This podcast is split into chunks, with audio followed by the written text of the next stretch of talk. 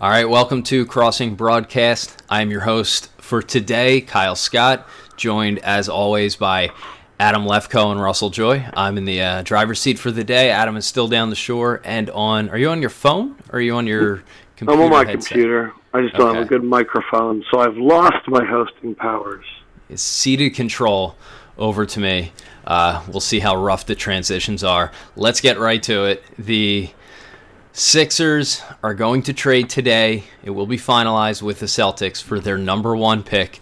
The particulars of the deal, as reported thus far as of Monday morning, though it's not 100% official and completed yet, the Sixers will get the Celtics' number one pick and will likely take Markelle Fultz with that pick. They will send their number three pick this year, the Lakers pick next year if it falls between two and five, and if it does not, they will send the Kings un- as of now, unprotected 2019 pick, but there were some reports yesterday or late night on Saturday that that pick may also have protections on it. So, guys, uh, your thoughts on the deal as proposed? I could not, could not possibly be more thrilled. Yeah, it's it's definitely exciting stuff. Um, there there is no doubt whatsoever that that as a a Hinkie truther, this is probably the the best thing that Bryan Colangelo could have ever done for this organization. And the fact that he reportedly has gotten protections not only on that Lakers pick, but even potentially on that Sacramento pick is absolutely mind blowing. And I've enjoyed reading the, the Celtics fans' uh, Reddits and watch them try to rationalize how their their uh, you know Green Lord Dan Danny Ainge um, really is outthinking and, and fleeced the Sixers, which clearly it appears they have not. I don't understand how that's a thought. Yeah, so I'm reading this morning that the Kings pick could be protected if it's the number one pick. Again, that's still wait to be seen. But uh, yeah, I, I've like uh, Jordan Schultz, who I know uh, was breaking information beforehand uh, that we were talking about. He's a friend of mine. He was saying that it's a, a fleece job by the Celtics. I, I don't understand. We're, they're giving up one future first round pick for Markelle Fultz. That's it. One future first round pick. And we have four in the next two years. Because the pick swap is not giving up anything. So I don't understand that at all. Um, I think that I always find it very funny that right afterwards, all of a sudden, we start questioning Markelle Fultz. I know we're going to get to this later. Uh, the Bob Brookover piece is the Mona Lisa of awful Philadelphia content. It is it is pristine in so many ways. Um, I yesterday I'm, I'm still down the shore as I mentioned, but you know you go to the beach and you talk about the Sixers. That's literally what we've been doing for the last five years, me and family friends, and I had to explain to everybody that they weren't giving up the Kings and the Lakers pick, and everyone was looking at me and going, "Wait, they're only giving up one." I said, "Yeah," and then everyone, "Oh, that's amazing." Uh, I still, I, I think that this is such a steal for the Sixers if Fultz ends up being the guy, and I genuinely believe he is the guy. Yeah, uh, look, this could be one of those trades that, at least initially, is good for both teams. Like I can understand if you're the Celt. First of all, if you're a Celtics fan, Bill Simmons seemed a little bit upset, and I've seen both sides. There are some people who think the Celtics fleeced the Sixers. There are some people who can't believe the Celtics didn't get more and think they bungled it. Um, right now, though, it could be one of those trades that both sides wins. If you're the Celtics and you think you can compete legitimately over the next few years, then they're most likely going to take these picks and flip them.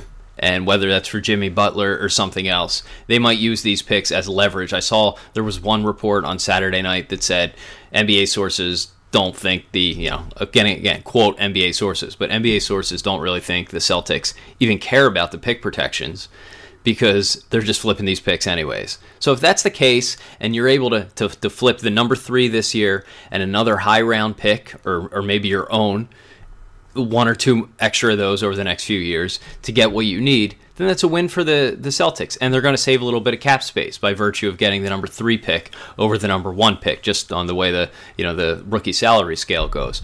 So this could work out for the Celtics, but on the Sixers end, I don't see I don't see the argument that they in any way got fleeced here. And what I've been trying to explain to people is this is not this is, yes, they gave up a lot. You've given up two first round picks to move up two slots. But I don't think you could look at each slot as sort of a progressive uh, correlation with value. Like, you know, if you're moving from three to four, that's a 10% bump, and four to five, a 10% bump, and vice versa if you're moving down. I don't think that's how you look at it. I think the value as you get closer to number one gets exponentially larger, or the, the curve on the, the value goes up greatly. So, two slots to move up to number one is not just two slots, it is getting the number one pick in the draft. In a draft where there seems to be a consensus number one player who also happens to have the position you need. So I think that's one. I think two is this isn't the Phillies, this isn't Ruben Amaro selling the farm to get mid career expensive veterans or the sort of thing the Sixers may have done eight, nine years ago. This is this is giving this is the whole point of optionality and collecting assets. They had these extra picks. Quite frankly, they don't need that many first round picks. We saw what happened when you had Embiid, Noel, and Okafor. When you just take what you think is the best player available, then you're left with a logjam, and, and they still haven't gotten out of that. So having like five first round picks over the next three years it's really an untenable situation. The whole point of having those picks is so you have the ability to do this. And like you said, Adam, they didn't trade, or I think you said this, they didn't trade their own picks. They just swapped picks this year and then threw one of those extra picks in next year. I mean, like, I don't see how anyone could be even remotely upset with this on the Sixers end. And anyone who does is just, I saw like um, one of the old 97.5 guys yesterday, Jason Ashworth, on Saturday night. He's tweeting, Oh, I have to see the pick protections before I can adequately judge this. Like, the fuck is Jason Ash? Thank you. We're all waiting on Jason Jason Ashworth's uh, observations of the fucking pick protections to tell us whether this was a good trade. Like, no, the protections are great and they're just like icing on top, but they have nothing to do with whether this is a good trade. I would have still thought it was a good trade if they gave up the Lakers and Kings picks with no protections because again, they're extra assets. I don't have a I don't have like a question for you guys because I'm a shitty host, but someone well, respond to that. All right, so um, I I wanted to go maybe a slightly different direction on this. I the only go thing was I I really loved reading the idea that the Celtics were so excited that they were going to be able to move back two picks and take the guy they really wanted to take because they didn't need Markelle Fultz because they are flush with guards, which I found laughable to the max because they're going to have Isaiah Thomas coming up where he's he's going to need a contract and he's probably going to be looking for a max, and then pretty soon they're also going to have Avery Bradley who uh, could in theory I think the argument can be made is is actually a little bit more valuable to them as a team because he's such a, a great defender as a guard. Both of those guys are going to be coming up for contracts.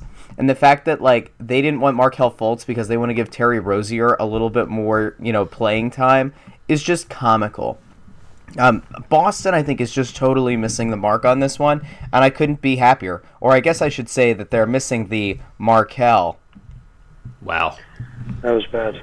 Wow, Adam had to Adam had to unmute. Just let the record show. Adam had to unmute himself to, to call that bad. And yeah, I, I'm going to go in a different. Unmute. Oh man, that was rough. Uh, love you, Russ. That was rough. I think the the thing too that I found very interesting about the negativity. So we're focusing on right now on the other sides of this because we were all elated. I've been walking on cloud nine. I'm look. It's so easy with Fultz to fill out the five. Fultz, Covington, Simmons, Saric, Embiid. It's so easy. It just goes right into each other. Um, and what what's interesting is we always know there's two types of people at the process. There was the older generation that wanted to win now and build around assets and get free agents, and this whole Hinkie thing is crazy. And then there's the younger generation that right now this was their crowning achievement.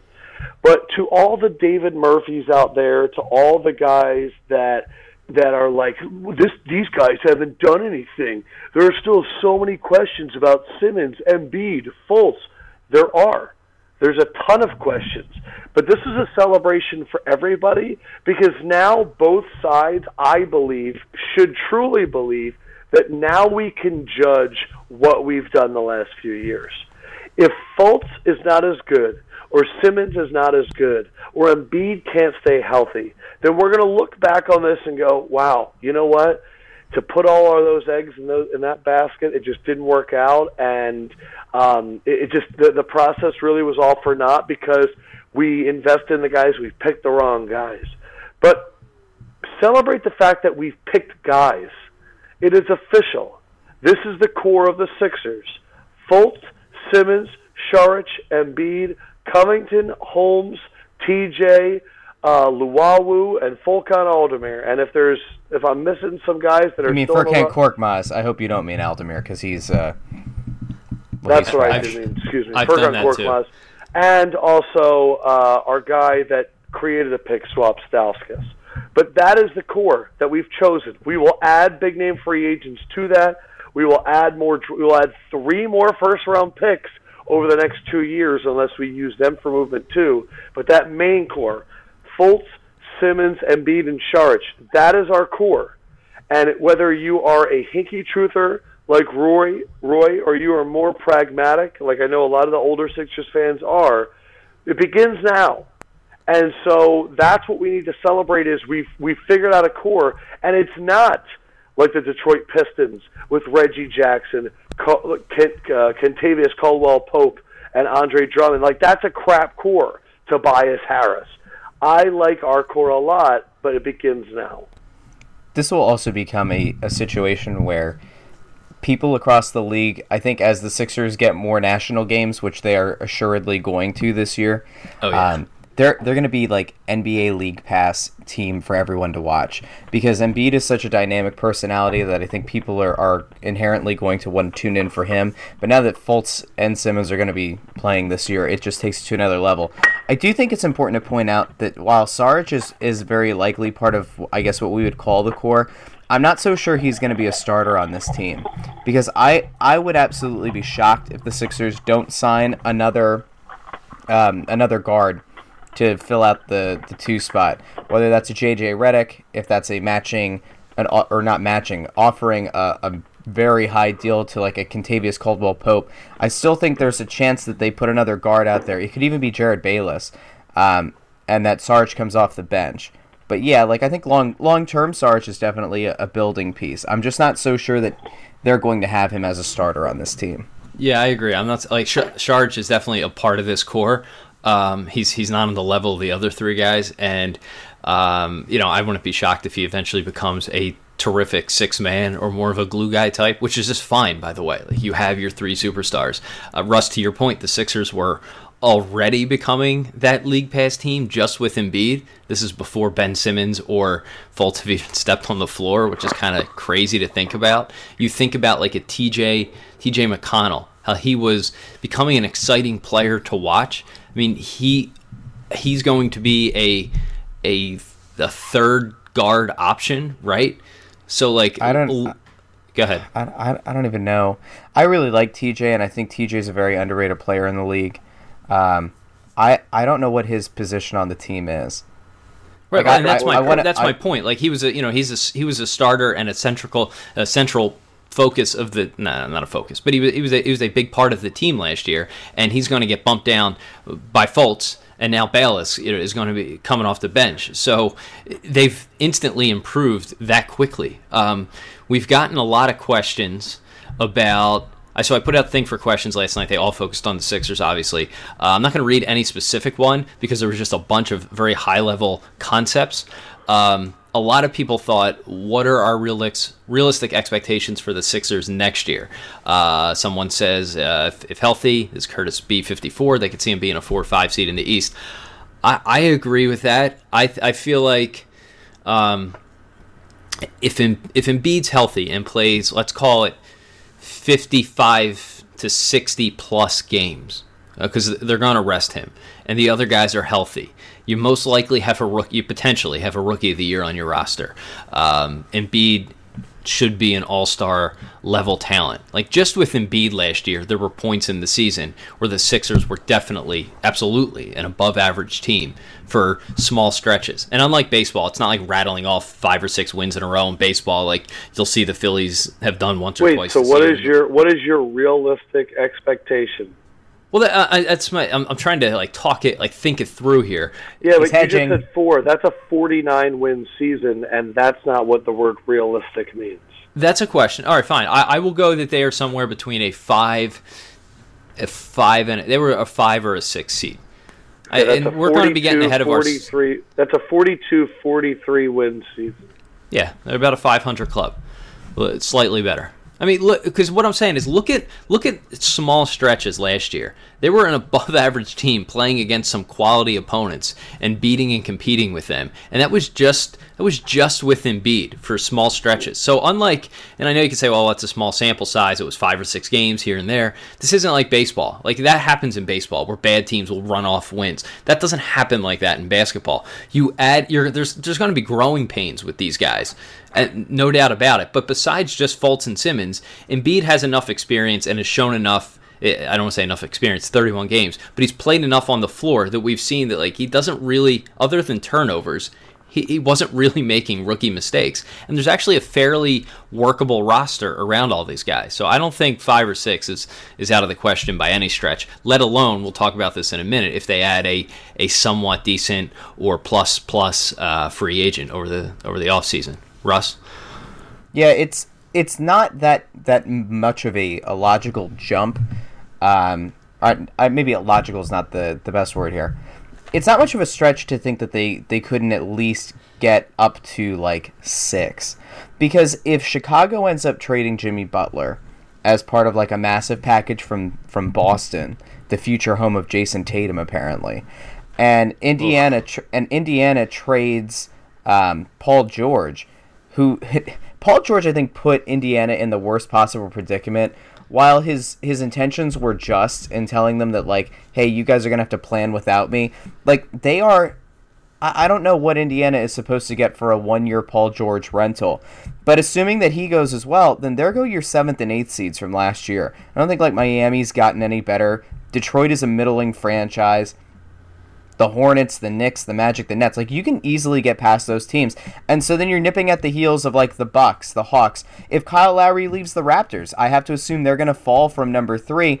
So this really is contingent on can you get a guy like JJ Redick to come in? And if you can, and you can get like a Gerald Henderson to stay on a on a team friendly deal to provide depth and and veteran leadership, there's no reason they couldn't get up to I would say 6.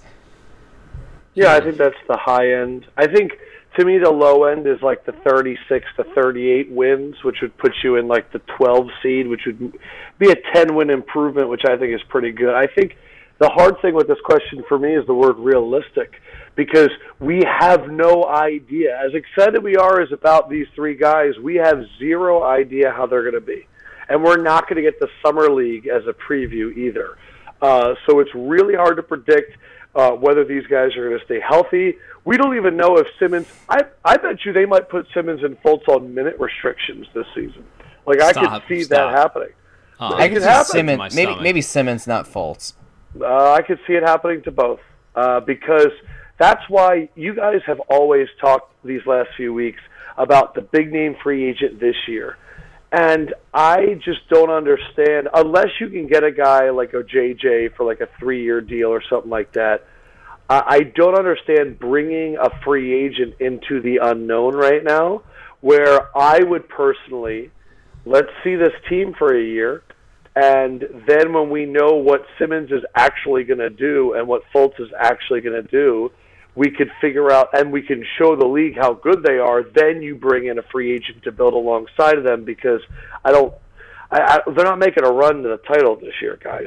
They're not going to No. the Eastern Conference Final, so that's I don't understand spending right now. and We don't even know. Like I don't know what Simmons is. I'm just gonna Yeah, put that out there. but- no one does. Signing a Redick doesn't necessarily deter you from finding out what Simmons is. You're not signing somebody Right, he's to the play. one because he'll just stretch the floor and make it easy. Exactly. I just don't He- think he's he makes it- leaving LA. Well, he That's makes everybody's life life easier, but like if you were gonna sign a shooter like him, that that definitely allows you to see the strengths of of Simmons, and it allows you to space the floor a little bit even more for Fultz. It, I I get your point. If we were talking about trying to sign like the the original idea of signing like a Patty Mills or somebody else to come in and play point, or like some guy from Toronto who I guess played college somewhere in Philly. Like if you if you bring in like one of those Say guys, the yeah, then then yeah, because it could get in the way of of Simmons being a ball handler. But if you're getting somebody who's going to just stretch the floor, there's there's no reason not to splurge a little bit of that money. They have the second most cap space in the league. And then next year, yeah, you're right. Like next year you go after a big guy, but it's not like you're going to try to go after two max free agents next year. And the contracts as they're currently constructed aren't really dictating that that you have to have 40 plus million dollars of cap space available next year like you do now.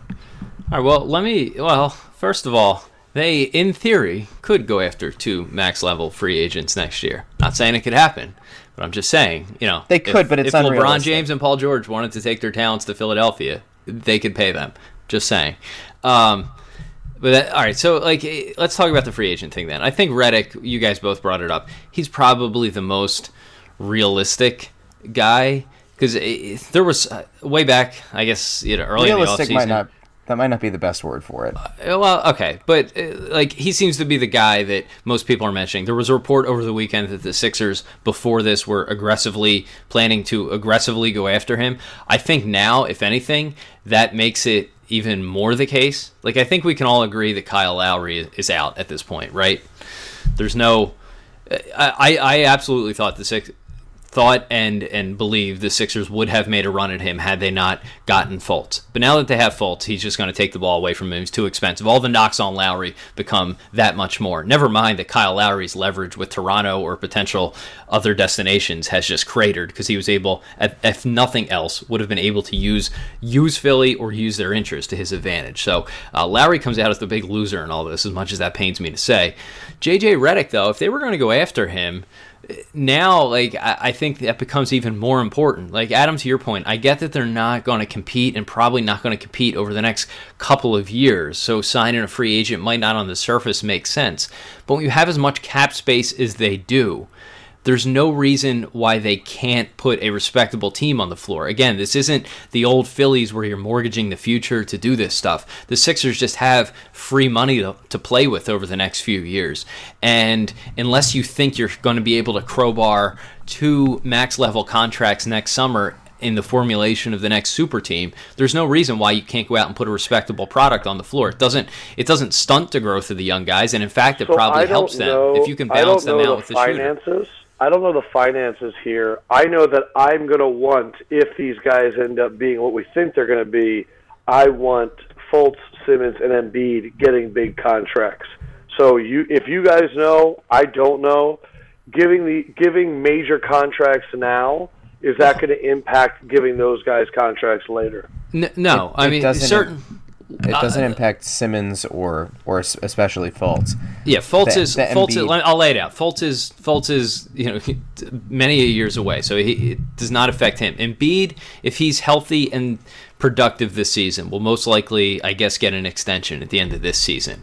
Um, and and he's going to get Russ. What is his sort of like uh, max level uh, slot if if they were to extend him after next season? I don't know. Okay. I don't know what that actual number is. It's it's high, but like you, I think they have to go into it the same way that the Warriors did with Steph Curry, which is if if Embiid, God forbid, is injured this year, or if he doesn't play full seasons, that they'd be able to go in and try to work something out where like he doesn't get a max. I don't know what that number looks like though. I think it's in the twenties. And you're still three years. You're still three years away from Simmons. You're four years away from Fultz. So signing a short term like uh, Derek Bodner laid this out when there was all the Lowry discussion, but before we kind of get too far down a rabbit hole here. But his point was basically the Sixers can max Lowry right now, could afford to extend Embiid next year, and also sign a poor Paul George level free agent next season. Now, that would restrict them on the fringes of the roster, and they wouldn't be super deep, but they would be able to keep Ben. They would have in two years from now Ben Simmons, Joel Embiid extended, a max level Kyle Lowry, a max level Paul George. That is how much cap space we're talking about. So signing a guy like Redick to something less than the max is not prohibitive at all, especially now that you think you've found your guard. So I, I would I have no problems. I would encourage them to get a guy like Redick because you'll put instantly put a respectable competitive team on the floor from day one. I think you'll be able to put all of the the talents of your rookies on display. And I'm not convinced that within say it's a three year deal or a four year deal that you have Redick here for. Uh, he he's a shooter. Guys like that age well. He's the number. Hey, I'm excited to see Stauskas with this group. I mean, I wonder if Stauskas could be that three point. I mean, look, we've I've seen Stauskas was a good player for this team last year, And we keep talking about all these guys to spread it out. I would like to see what he could do. He's not a JJ Redick, but you know, I just I'm so excited about this core right now. I could give two craps if a if a if a free agent like JJ Redick joins. I just I think that's um, it's just so not in my thought process right now with what's really going on. It's worth hate- pointing out. It's worth pointing out that Redick, j- just the total three pointers made, he was tenth in the league at last year. Three point percentage uh, among guys who fired up over, uh, say, 400 threes. Uh, he was number one, I believe. Uh, with he, he shot 43% from three. The year before, he shot 47% and led the league. He's basically been averaging 15 points a game for the last six or seven years. So you know on. exactly what Those- you're getting. Go those ahead. percentages those percentages aren't right. Stauskas is not shooting plus you know forty plus percent. Redick. Oh oh oh my bad my bad. Redick. I may thought- have said, thought- if I said I thought- my bad.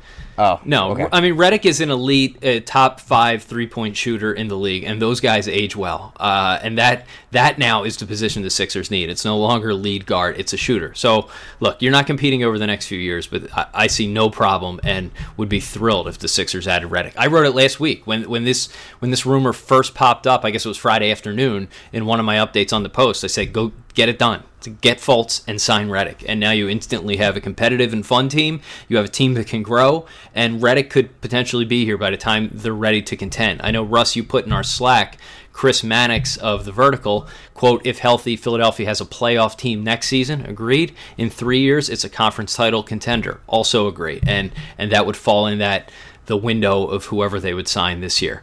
Um, let's move on from the free agent talk because uh, I mean you could throw around a bunch of names, but I think the the one the Sixers will key on and fans will talk about is Redick, and you know we've sufficiently addressed that. Um, to me, this is the this represents the culmination of the process, and we'll get into the detractors in a minute.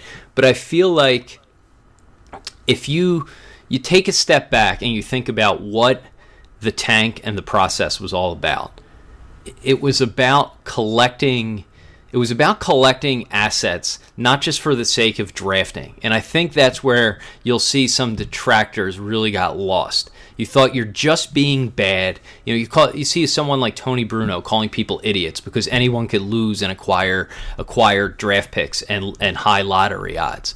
But the process wasn't just about losing. It was what Hinkie did and why people love him so much was that he was able to not only turn those losing into higher lottery odds, but he was able to get additional assets by by taking on the Sixers by using the Sixers cap flexibility to their advantage and getting second round picks and getting other things out of teams. So when you look at like you look what happened here with this being able to move up to get Fultz.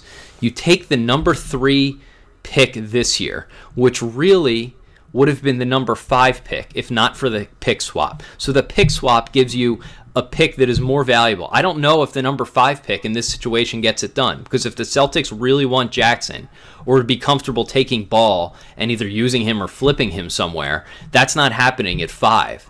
So the, the three pick allows this trade to get done.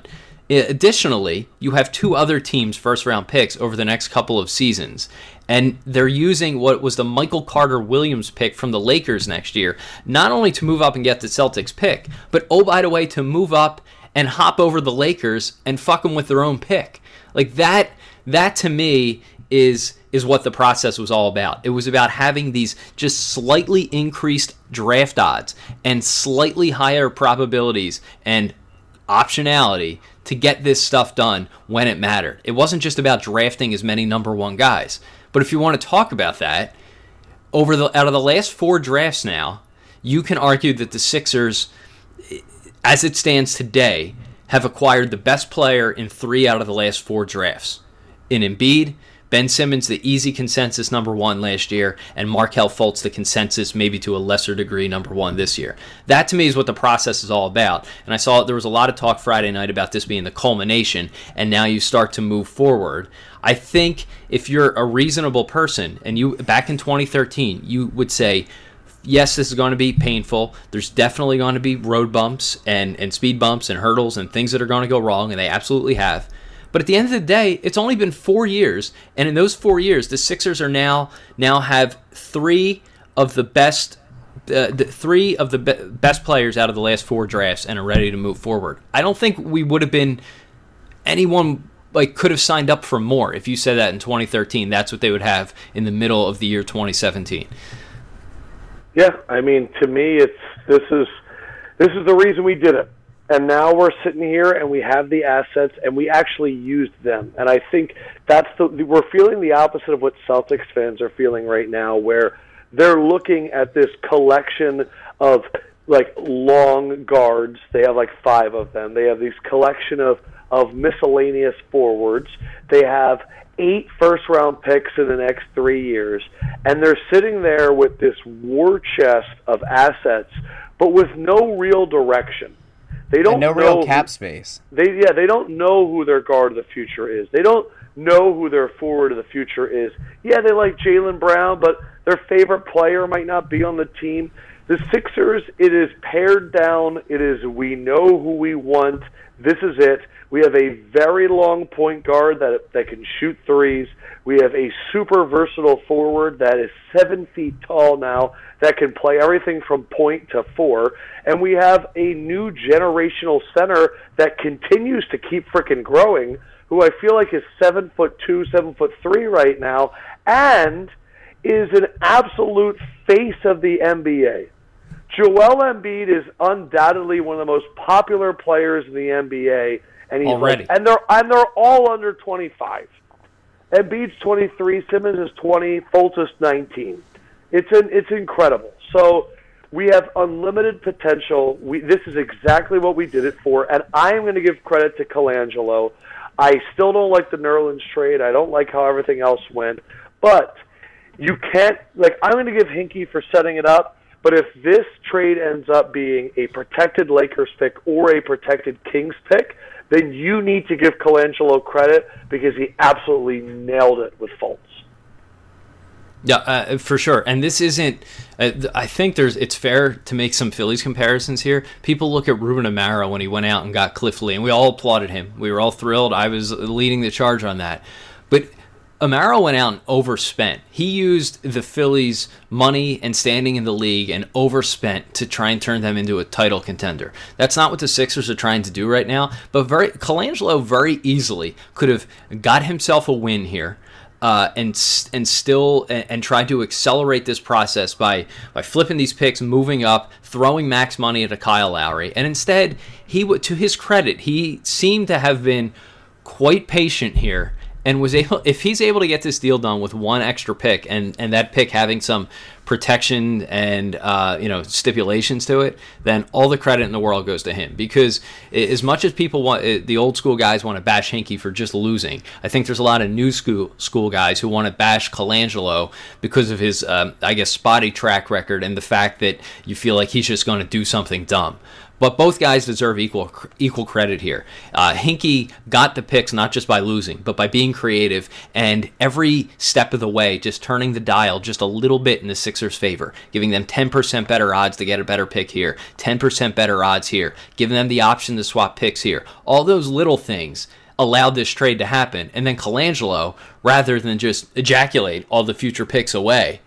is able to you know use use that dial to his advantage and trade what seems like the bare minimum to move up here. So I think both guys deserve equal credit. I'm with you on that.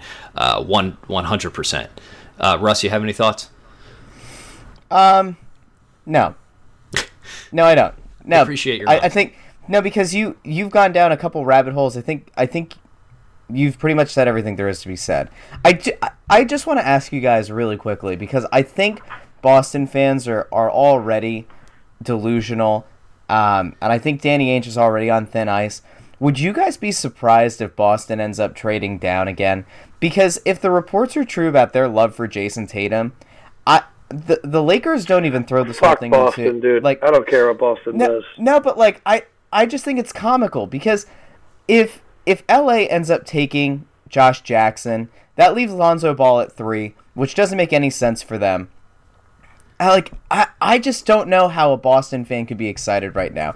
Now watch, I'll say this, we'll post, and then in two hours Jimmy Butler will be traded there, eat up all the remaining cap space they have because they have Al freaking Horford taking over twenty five million dollars against their cap. All right, And let's then say this like- before we go f- too far into the, the Celtics. Uh, I think most Yeah, people. can we talk about Bob Brookover, please? Yeah, one sec. I, I think most people would assume that the Celtics are going to or swap these picks, and and that makes the most sense. If they can get a, Jimmy Butler out of this and turn themselves into immediate, I don't know, immediate contenders. LeBron's still in the East, but let's say he he he bolts after next season, and the, the Celtics would have a narrow uh, window of opportunity there. That's their number one. But yeah, if if for some reason you would think they did this trade because they know they they could pull that off, if that falls through. And if the Lakers take Josh Jackson, then yeah, Russ, I'm with you. There might be a situation here where the Celtics trade back and come out of this with a boatload of first round picks and Jayson Tatum, and you're going to see Bill Bill Simmons having an absolute freak out on Twitter. He Um, still hasn't even addressed the uh, the the more updated deal on Twitter. He's like like deflecting, apoplectic talking about talking about like w, WWE. I think it was Money in the Bank or something. Like that's what he's been tweeting about. He is so dejected at this point. He can't even spin it. All right, uh, let's move on to Bob Brookover. One thing I want to add: a lot of I'm still getting questions like, "Hey guys, why is Fultz such a big deal?" Uh, I would, if, if you really want to know that, I would recommend going back, listen to our podcast from Friday night. We talked about this for a good 20 minutes. Why Fultz is so much better than the alternative, and it's not that he is a talent that is leaps and bounds better than every other guy in the draft. Although you could argue that he's he's for sure the number one guy, but he's both the most talented consensus number one prospect and also the guy who most fits the Sixers. But as a guard, as a as a late developing 19 year old guard, he scores from all three levels and he checks He's every the box youngest. you want he's an the NBA youngest of all of them. Unlike De'Aaron Fox, he can shoot threes. Unlike Lonzo Ball, he can play defense. He doesn't have any of the holes that the other guys have. And judging people based on wins is we've all accepted is not real at this point, and that's why it makes sense. Yep. Yeah, so if, if you want more on that, go listen to our podcast from Friday. It's 20 minutes. That's all it's about. Uh, let's move on to Bob Brookover. I know Adam's chomping at the bit here. I'm going to read two excerpts, and then we'll let Adam react to start. This is uh, Bob Brookover's column today. He's uh, he's skeptical about the deal. The lead, quote, I confess that I have never seen Markelle Fultz play a basketball game, and I was not at his 76ers workout on Saturday in Camden. Still, it is hard to stamp a seal of approval on what the franchise is about to do. Read the Ex- headline. Uh, I don't know if I have it in front of me. The headline He doesn't write the headline. Ri- risk and price too high for Markelle Fultz. So he's writing off Markelle Fultz, and in the first sentence goes, "Never seen him though, but it's too much." He has he has a real gem of a line later in this article where he says, "I hate the idea of I got giving it. up." Hold on. That's excerpt two. So excerpt two, quote. But that's not enough to make me believe he is definitely better than UCLA's Lonzo Ball or Kentucky's De'Aaron Fox, the other two point guards who will definitely be selected in the top 10 Thursday. It would also not have been enough to make me give up one of the two potentially high first round picks I have in the next two seasons. Reportedly, the Sixers will keep their pick from the Los Angeles Lakers next season unless it falls between two and five. If it's the number one overall or lower than fifth, the Celtics will get Sacramento's 2019 pick. Here it is. I hate the idea of giving up any pick that could be among the top five for a guy who played JV basketball as a high school sophomore. What that has to do with anything, and by the way, Michael Jordan as a freshman was not on his high school's varsity team. Uh, Adam, I, you react to this. Yeah, I'm going to give you uh, the next paragraph that I think is really my favorite in this. He goes, uh, I'm surely not convinced Fultz will be better than Josh Jackson, whom I have seen play, and I think he's going to be the best player in the draft. Like, oh, the one guy you saw, like, oh, you, you viewed him and you're a little biased. Okay. But my favorite part is he follows it up with, that's just a guess, just an opinion. Of course, history tells us that the guys making the picks are also just guessing based on their educated opinions. It also tells us that they're often wrong. So he literally said, even though I haven't seen one of these guys, and I'm making a blind guess that the guy that I did see was better than the guy I didn't see, you should take my expert opinion because they're guessing too, so my guesses are the same as their guesses. That's what he wrote. And he wrote that, guess what? When they guess, they're wrong too. so they're going to be wrong about this guy. It's it's insane. Uh, I was I was walking around my house yesterday, freaking out, and I, I I told my dad, and he goes, "Oh, you should just told me it was Brookover. He doesn't know what the hell he's talking about." It's it's unbelievable that this is accepted. That we I am so happy to watch Sixers Twitter and read all of the really good writers at all of the different websites get it and understand perspective and have research and then to go to the main paper that I know and we wonder why there is a separation in this city between people that get it and people that don't. Because the people that don't are the people that get the paper every day and that's all they read and I feel bad for them because they are force-fed slop from someone who doesn't take their job seriously and has been eh, like they're a tenured professor that doesn't get touched for decades and it's insane. And we wonder why there's a disconnect between the generations because there is a media contingent in this city that doesn't do work. They don't do work. They just sit there and go never saw them but here's my hot take and then someone i guarantee you will be at a wawa this morning sipping on coffee and look at another person and they're getting ready to go to work and they go, I don't know, man, might be too much. You think it's too much? You think it's too much? No, it's not too much. That's my issue. It's it's unbelievable. I, I just figured it would take a little prodding to get you off. Uh, that's not what I meant. Um, I just to get him to go off. Thank Um, you. Do Thank we you. do we Thank you, update the rankings of the top five, bottom five? Brookover has to has to make that list now. Yeah, I don't have the ranking list in front of me, but yeah, he, he just he just absolutely entered the penetrated the top five. To, to quote to quote the great Chris Jericho, "You just made the list." I don't actually Um, know what that means, but Yeah, I don't either. Um, yeah, I don't know Good. if I like Jericho. I don't know if this is more ignorant or arrogant to start off a col- like this. I- Adam just said everything that needs to be said, but to start off a column, like the the ignorance it takes to say from the bat, I haven't watched this guy. I, I haven't even attempted to learn about him. Look, there most people talking about this right now didn't didn't watch a whole lot of Washington games last year. I certainly didn't, but there is so much information and the ability to go see his game, to watch countless highlights, both positive and negative, to watch entire condensed versions of his games on YouTube. It's not like you just have to go watch his highlight reel. You could you could go see like every shot he took in a game. You can evaluate him in the span of a few hours, at least to have an idea of what his game looks like. Never mind all the scouting reports and in like super in-depth scouting reports for a potential number one NBA pick. It is very easy to educate yourself on this guy, and it is so ignorant, such old school Philly hot takery to sit there and say, "Well, I haven't seen this guy, but I, I'm a, I'm an old white guy who writes for a newspaper, and goddamn it, my opinion is more important than anybody's." That is so so goddamn ignorant to say that, and then to go on and make just like some half-assed hacky thing. Oh, oh, he was a JV high school player just three years ago. What the fuck does that have to do with anything? It has it has nothing to do with anything. Like if you just wanted to start like like start battling in shit takes with him, you could just be you could do what I did. You'd be like, well, well, Michael Jordan didn't make his high school team. How many star players do you hear were were initially cut from some roster? Like, go fuck yourself. The guy grew. He's six four with a six ten wingspan. He wasn't that big three years ago.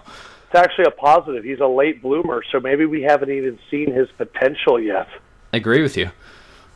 Uh, um, yeah. I, I just want to take a second, guys. When I read the names like De'Aaron Fox and Lonzo Ball and Josh Jackson, think about where we were a week a week ago. We were trying to rationalize drafting any of these guys with massive holes in their game, and here we are a week later, about to draft a, a the the perfect member of this triumvirate, this trio of the core, who has no glaring weaknesses, who has great measurables physically with his ridiculous wingspan, a guy who is absolutely going to be a foundational piece and part of this just dramatic shift in Philadelphia sports. And we don't have to deal with any more crap talking about De'Aaron Fox's broken jump shot. We don't have to talk about Malik Monk's lack of defense and his being too small to play shooting guard. Guys, this is great stuff. We are getting the guy. Yeah, we I, are I, I keep like trying to think of a nickname for Simmons, Embiid, and Fultz, and I can't. There's no. There's none that come up. Their initials don't lead to anything. somebody tried to do Feds. I've Feds. seen Feds. I don't love like that. Feds. No. I, I'm not. Believe Uh, me, it's gonna be a great, a great trio. One of the greatest. Love the Feds. Fantastic. Like, I I, don't- I, I f- don't- I I feel know. like Russ, to your point, you're right. Just a week ago, we talked about how this this upcoming week and offseason for the Sixers was all about compromise. They were going to have to compromise on a draft pick. They're going to have to pick someone who didn't check a box they wanted to pick. Uh, Adam, you got to run, I know, right? So I'll let you get if you got a last word here. Uh, I think that this. Yeah, I appreciate. It. I think this is a an amazing time. I think that I look at these young guys, and uh, these are the three guys I would want. I don't know if they're going to turn out well. I can't control the future and injuries and all that stuff. But Embiid, Simmons, and Fultz, uh, I'm I'm ecstatic. I look at Carson Wentz, and I'm ecstatic.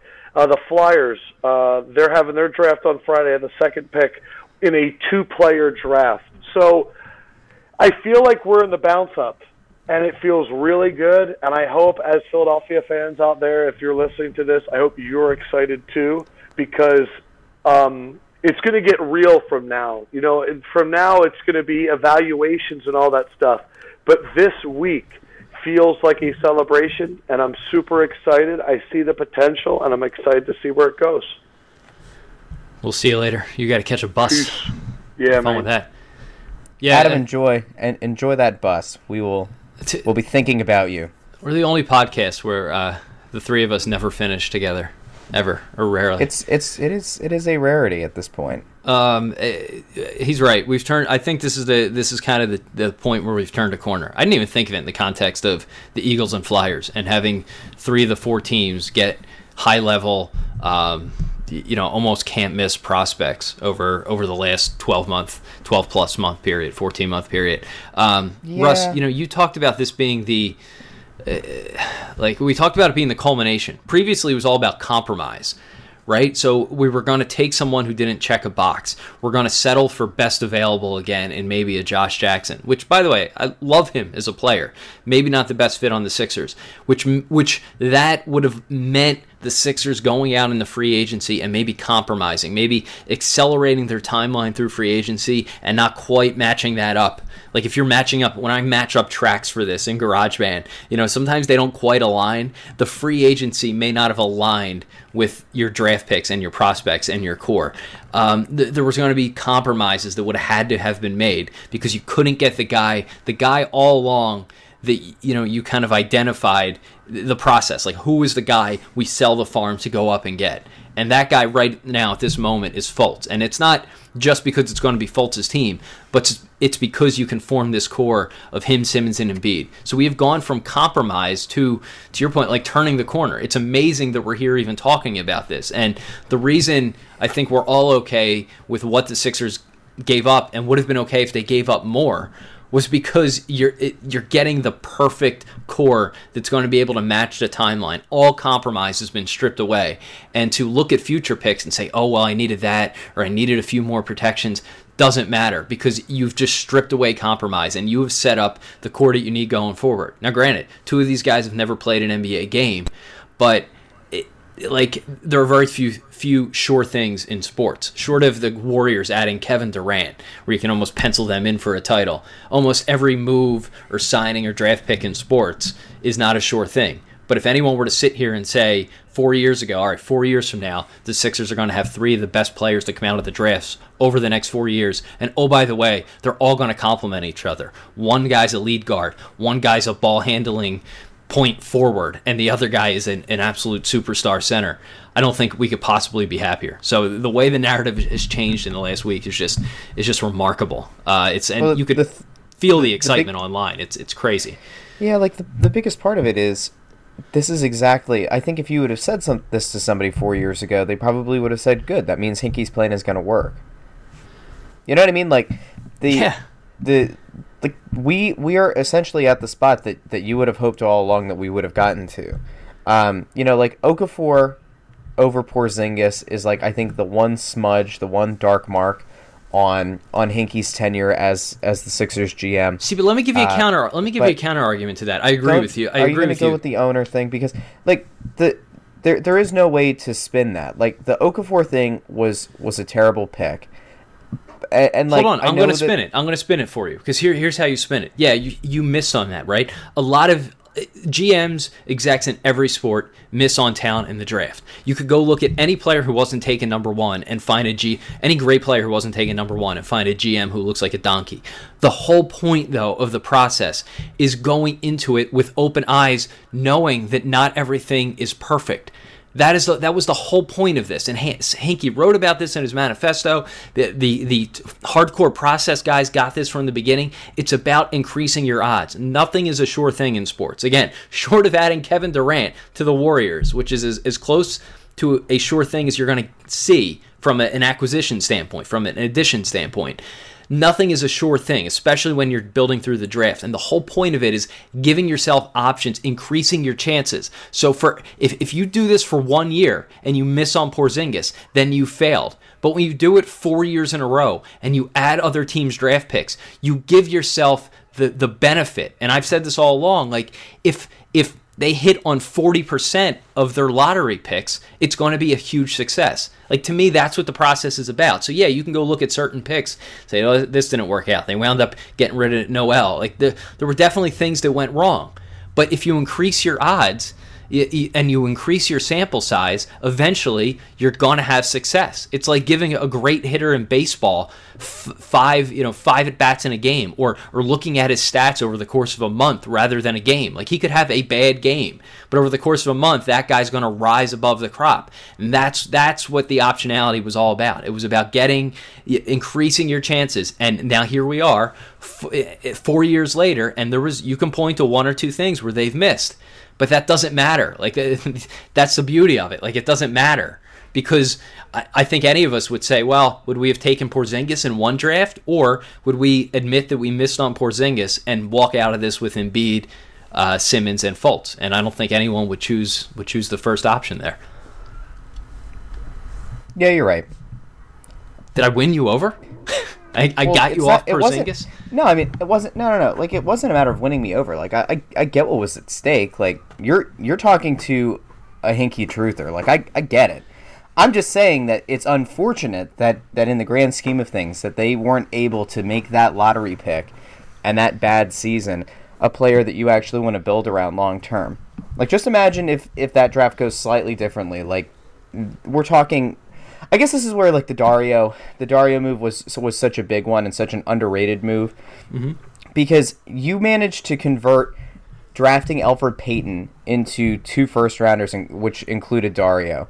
And like Dario ended up being this guy that that was not really a throw-in of sorts, but was a guy that you didn't really know what he would turn into. And he was so much better in that first year than I think most people expected him to be.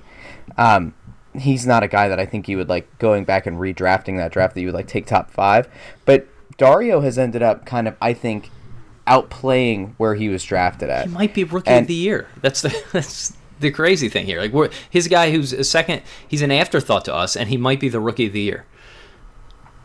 Yeah, I, I don't know. I mean, in theory, yeah, he's up for it. Will he win it? Probably not. But There's, but there's a reasonable argument to be made. Is my point. Like this is not. Yeah. You know, we were Yeah, talking about like- Michael Carter Williams way back. Like ever, you know, people were talking about Michael Carter Williams, and I'll admit I wasn't like in love with that trade. I was- you're oh, you're disappointed. You're like, wow, this guy won rookie of the year, and we're trading him, right? no, no, no, no. If, Uh, if okay, you I know you're if a, you knew, you're a Hinkie. Tr- No. I know they all the Hinkie if truthers. knew- none of the Hinkie truthers ever had a problem with this. I get it. They they they refuse to go back and uh, anyone, no one will acknowledge the fact there was a slight part of them that was like, man, we just gave up a, a pretty good young, uh, a pretty good No. young player at a good season. Nope. Okay. Everyone's right. Nope. Everyone. You're, No, this is the because this is why you- people don't like Hinkie truthers. They're ne- never well, quite. sorry, sorry. Then you're on the wrong side of history with that. But like when that trade went down, it was all right. You're getting rid of this this young point guard who had promise. Like go back and look at the Hinkie quote. You were one of the ones when you were doing your own version of retweet Armageddon on what was it Saturday? Yeah. You even put up the Hinkie quote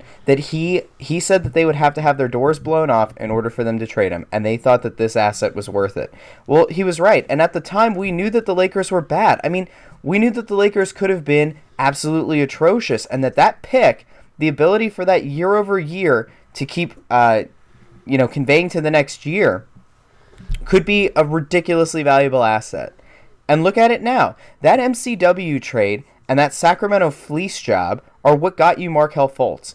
You haven't like if I'm not. It- look, I'm it- not the- the- the arguing the with you that it can- shook out great. I'm, uh, all I was saying was there were definitely a few process trusters who now won't admit it. Not saying they they hated the trade, but there were definitely a few process people who at the time were like, you know, 50-50, which is, is kind of how I was. Like, okay, this is good. I they got a lot of value for a guy whose whose value is, is as high as it's ever going to be, coming off a rookie of the year on a on a very depleted rookie class. But the, there's there's also nothing insane about about people then who were like, eh, you know, it, it kind of sucks to give up a guy who at least you know is going to be somewhat decent in the NBA. Yeah, but That's saying like, saying. well, it That's I'm kind, it kind of sucks that you gotta get rid of him. Yeah, that's different than being upset with what you got back for him. Like by his Oh, no, second totally year, agree. his the the holes in his game were already showing up. It wasn't. Yes. It wasn't like we were watching him improve in his second year. Like, but by the end of his rookie year, we kind of knew that that the holes in his game were had not improved that year, and by the time the second year rolled around, we saw those those holes even more glaringly. So it was a, a rare situation for a Philadelphia team to sell high on a young player, and and like look where MCW is now, both the player and the former uh, update anchor. Yeah. and and like and where this Lakers pick got them now, like it is it is absolutely truly mind bending. Oh, I agree. and th- there's no like there. Look, we don't have to sit here and debate the merits of the trade. It shook out beautifully. Uh, my, one of my favorite things. I don't know if you saw this on Saturday night. Was people uh, tweeting at Michael Carter Williams, "Thank you," and Yes, and him saying and nothing him saying this. for what? poor guy. Yeah. poor Yeah, guy, because he poor- did nothing wrong. Like he did nothing wrong No, in he the was scenario other he than was a existing. nice he was a nice young man. He he came in, he played hard. Uh, he he wasn't that good, but he he played hard and he was pretty good here for a year. Man, I, I love it. I fans trolling former former Sixers has become one of my favorite things to read on Twitter. Like Evan Turner, um, I, I'd love to see the look on his face now because it was I think two weeks ago somebody tweeted at him about I don't know about being a, a bad team out in Portland or something like, like about something with Portland, and he said, "Yeah, see you guys in the playoffs in like four years." Well, guess what, Evan? Uh-oh. The Sixers are already better than your team. Uh, Like they a- they will they will be better for longer than the team that you currently play for. no, absolutely. And, Um, and it's amazing too if you think about the money that Evan Turner got uh, to be a a mediocre at best player, a Yeah. former number two overall pick. Again, why it is so important to make this trade and get up and get the guy that is a locked a locked and loaded top player in the draft.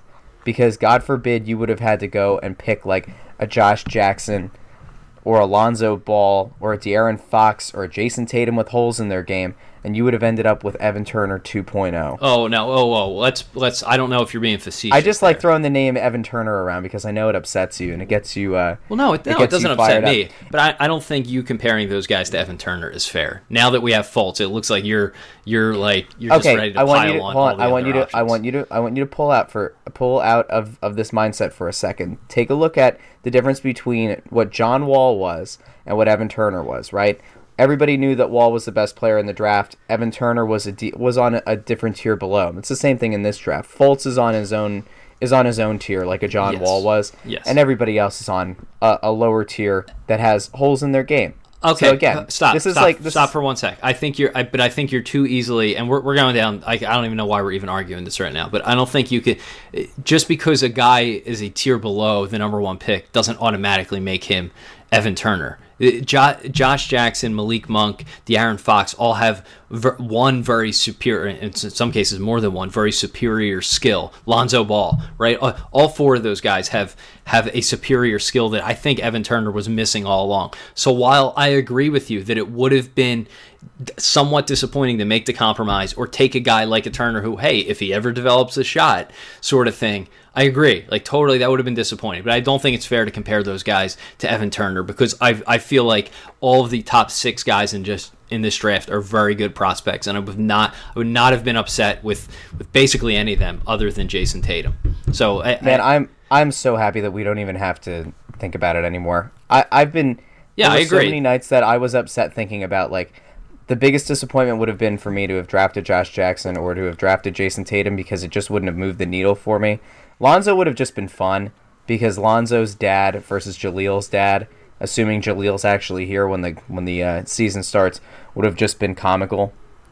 But there, man, there's a great I, video happy that on, we're getting Fultz on YouTube comparing Fultz to uh, Lonzo Ball, and I know it's one guy's breakdown, but he he goes through like seven, eight, nine different dimensions of their games and compares them, and uh, it really does have you.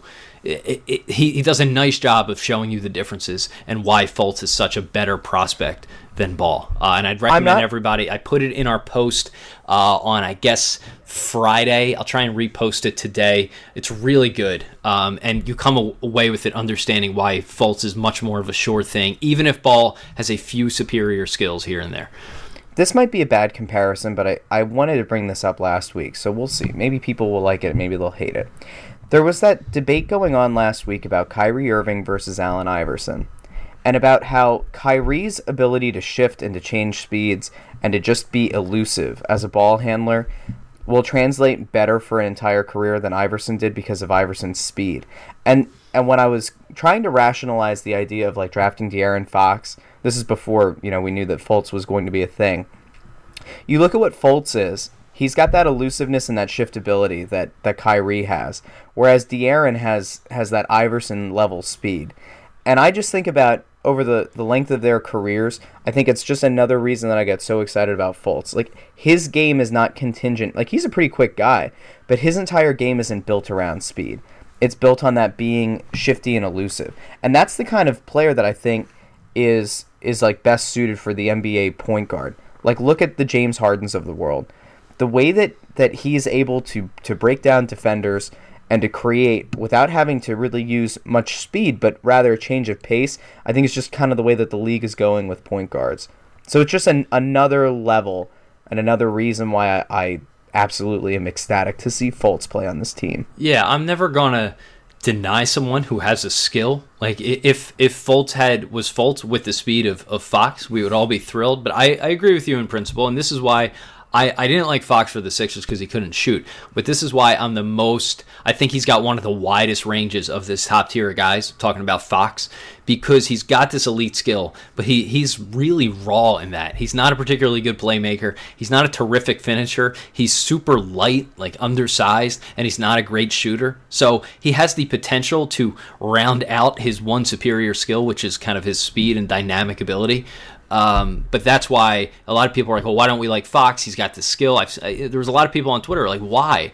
You're like, like, look, man, he is he could be great, and he has with, if he balances out that speed, he could be the best guard out of this draft. No one is arguing that that could happen, but um, it's also I would say the lowest percentage of happening. So he may have the highest ceiling, but the lowest chance of actually hitting that ceiling out of the guys, certainly the guards in the top.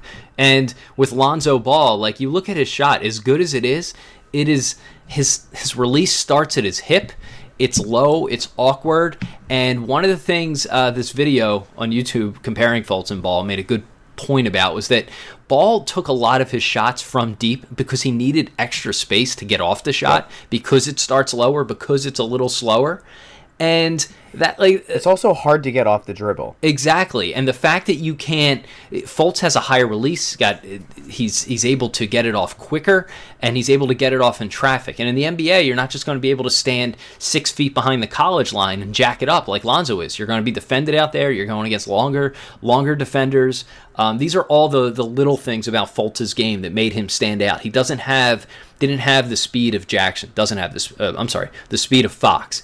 He doesn't have the, the downright athleticism of Jackson. He doesn't have maybe the quickness, passing ability, and maybe right now just absolute range that Ball has, and he, or the streakiness of Monk but he does all of those things really well, and there's not one glaring weakness in his offensive game. He's a, he's a plus 40% three point shooter. He can get off his shot in traffic. Like you said, he's shifty, and his ability to finish around the rim, though he's not as quick as Fox, is way better than Fox's. Fox is left hand dominant, gets in trouble when he gets into the paint, kind of runs into the paint, then decides what to do. Fultz already shows NBA level ability, and like Adam said, he's a late bloomer at 19 and he's already surpassed those other guys basically over the past 12 months. He wasn't a prospect ranked ahead of Fox and Ball 12 months ago. Um, Yeah. So And- that bodes and- really well. while Fox is a plus defender, you know, this I guess is kind of where we get into uh, like why I was so high on Donovan Mitchell if you were going to get 5 and 10 because Dennis? his measurables were I'm sorry. No. I, never mind. I'm sorry. no, no, stop with Dennis Smith. Um, no, why Donovan Mitchell was so intriguing because he has the length and like I know that people got on Fultz the same way that they got on Simmons for a lack of defensive effort in college, but the the guy having a 6'10 wingspan cannot be I, I don't think can be understated. It's if if there's a guy who's going to to instill defensive principles in Fultz, it's going to be Brett Brown.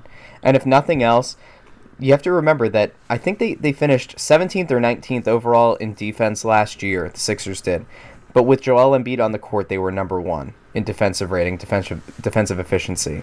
If you're able to get at least a, a pretty full season out of Embiid, meaning like he plays the games that you want him to play and he sits the games you want him to rest, there's no massive injury that happens.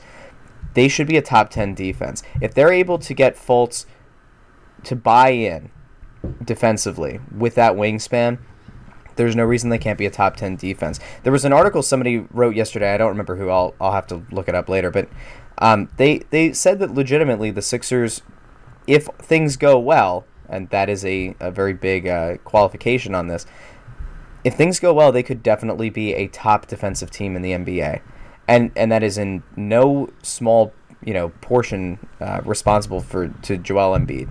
So it there are just so many things to get excited about this team. I'm sure we will go down many more rabbit holes than we already did today.